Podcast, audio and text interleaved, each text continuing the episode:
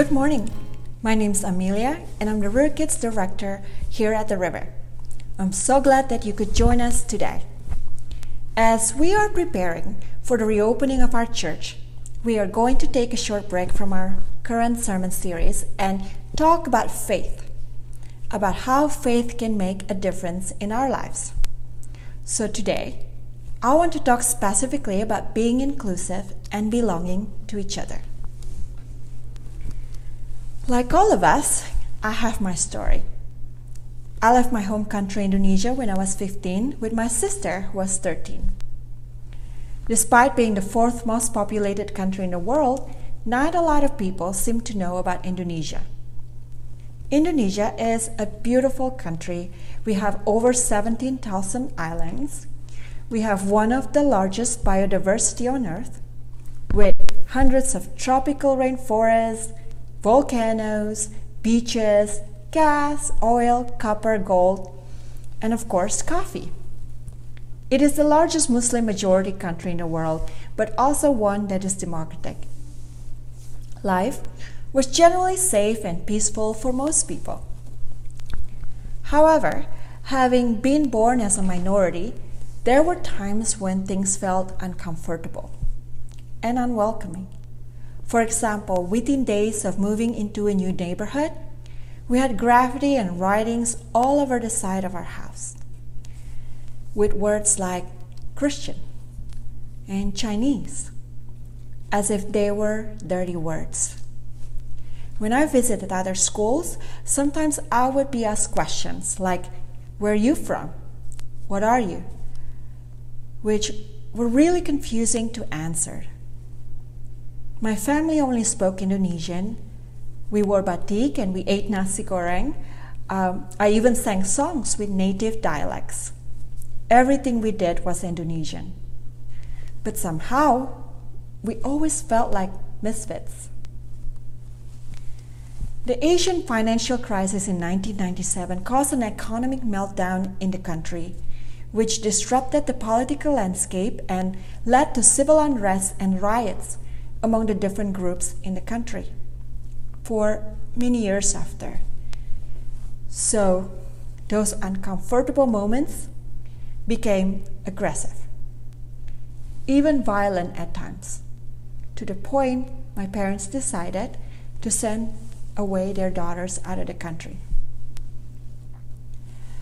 We first settled in Singapore and then continued to England for our education before I eventually came here to the United States.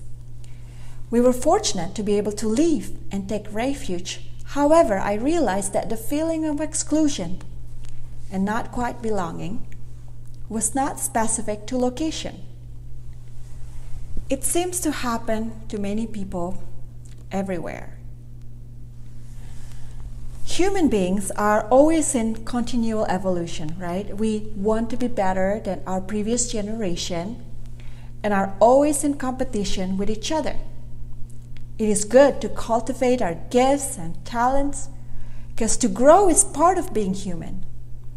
The Bible talks a lot about growing, a mustard seed that turns into a big tree, how we are branches and Jesus is the vine, how we are to go and produce good fruits. So I believe that God is moving us forward God is progressive. However, the same desire to succeed often are the same ones that cause great chasm in the world. The strong, the beautiful, the intelligent, and the capable are magnified and glorified, whereas the weak, the vulnerable, and the odd ones are often put aside. Conflicts happen between nations, ethnics, religions, and many other groups because of fear. Jean Vanier, a theologian and philosopher, the founder of L'Arche, a man who inspires the world and received numerous awards and honors through his work with people with intellectual disabilities, wrote that fear is the basis of our prejudice and exclusion. He categorizes different causes of fear. First is fear of dissidents, fear of those who seem to threaten the existing order. These are people who have a vested interest in the maintenance of that order.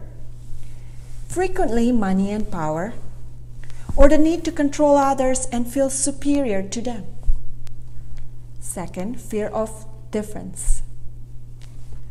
We all want to belong to groups of like minded creatures, those of the same culture, or goals and interests. We feel safe together, but those who are different disturb us. Fear of failure, fear of feeling helpless and unable to compete. We had to be a success. We had to prove our worth or be right. Fear of loss and change. It is easy to give a few dollars to a homeless person. It is more difficult to give what is necessary to maintain our own standard of living. Where is status, power, money, even relationships? Fear makes us exclude people and prevents us from truly seeing people as valuable human beings. Even with justification of being biblical, for centuries the church or the people of God have excluded other races, other nations, the lepers, the lame, the slaves, the women, the children, the poor and the underclass, the immigrants, the divorced, the LGBTQs, those in the other side of the political spectrum, those who support this and that. There's an endless list of those whom we may exclude, and every one of us we may be sure is on someone's list. When Jesus came, when God became a human being, that is God being inclusive. That is God affirming us. When Jesus walked the earth in human form, teaching, feeding, touching, healing all kinds of hunger and hurts, that is Jesus demonstrating that there's nothing dirty or foreign about us to Him.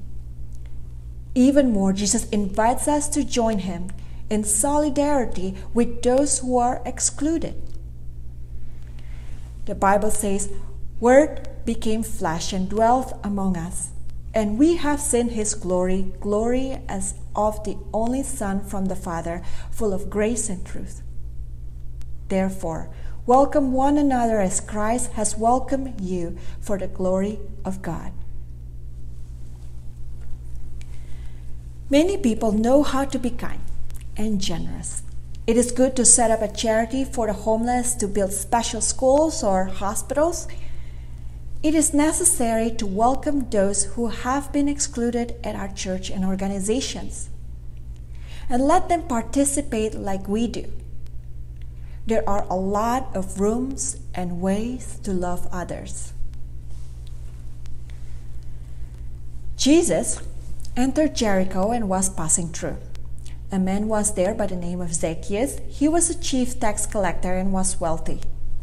He wanted to see who Jesus was, but because he was short, he could not see over the crowd. So he ran ahead and climbed a sycamore fig tree to see him, since Jesus was coming that way. When Jesus reached the spot, he looked up and said to him, Zacchaeus, come down immediately.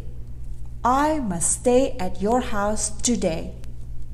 So he came down at once and welcomed him gladly. All the people saw this and began to mutter, He has gone to be the guest of a sinner. Now, Jesus was more than just being kind and generous. Jesus ate at our table. Jesus stayed at our homes and drank the water from our wells.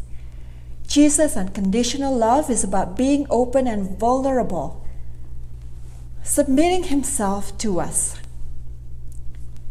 to look at us, not with a feeling of superiority, but with the eyes of respect, even to those, especially to those who are excluded. Jesus affirms our gifts and our worth. Jesus receives from us and becomes our friends. It seems to me to genuinely love like Jesus does imply a couple of things. First, we have to recognize our fears. Fear always seeks an object or scapegoats. Tax collectors like Zacchaeus were not exactly popular people in those times. They might have cheated or ran scams, so people hate and avoid them. If you are someone who prides yourself in morality, you do not want to be associated with sinners. If I pride myself in my intellectuality, I may judge others by the same credentials. If I value money or power, I may have vested interest in securing my position. We could even boast ourselves of being a charitable person and start measuring people by their capacity to give. To love unconditionally, we need to be aware of our own insecurities so that our eyes can see and value people beyond their capacity to think and perform. Number two, stay and connect with those we do not normally interact with. Jesus did not just preach about connection. Jesus asked to stay at Zacchaeus' home, or more like invited himself to his house. Jesus humanized Zacchaeus. Jesus made him less threatening to those around him, and probably made those people less scary to Zacchaeus. True inclusivity allows an exchange of life to happen. It's not enough to just welcome people through our doors without embracing their participation and allowing ourselves to receive from them. When our church decided to become inclusive of the LGBTQs, it was a risky and vulnerable decision. It was not to widen our market or to be on trend or current, although it is important for faith to be relevant, but because it was the call of the heart. To be inclusive is in character with Jesus. Our church may have lost more than just a few people because of that decision. But oh, I wonder. I wonder if we may have revealed new ways of being and walking together as Christians working with children and river kids has brought me into the world of simple relationships, of fun, and of wonders. Adults like us would like to believe that we're smarter and stronger, and that it is our job to train and guide children out of their unruly ways. Well, what if for less than two hours on Sundays, we see children as our equals, as people who can teach or show us something. Excluding the children could mean we're missing out on their gifts, missing out on learning and exploring new ways of seeing and thinking. As the world is slowly coming out of a global pandemic and we are relearning how to relate to each other again, this is a good time to explore the different ways we do church and community.